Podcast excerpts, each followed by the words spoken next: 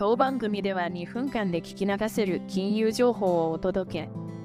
コンテンツ内容を直接質問してみたい方は、オンラインミーティングをご用意してありますので、概要欄よりご確認ください。7月の米求人件数は減少し、この2年余りで最も低い水準。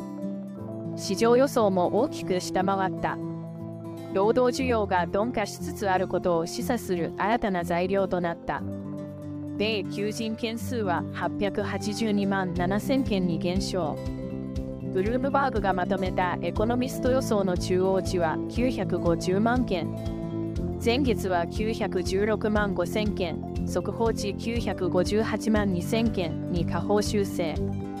求人件数はこれで過去7ヶ月で6回目の減少となった。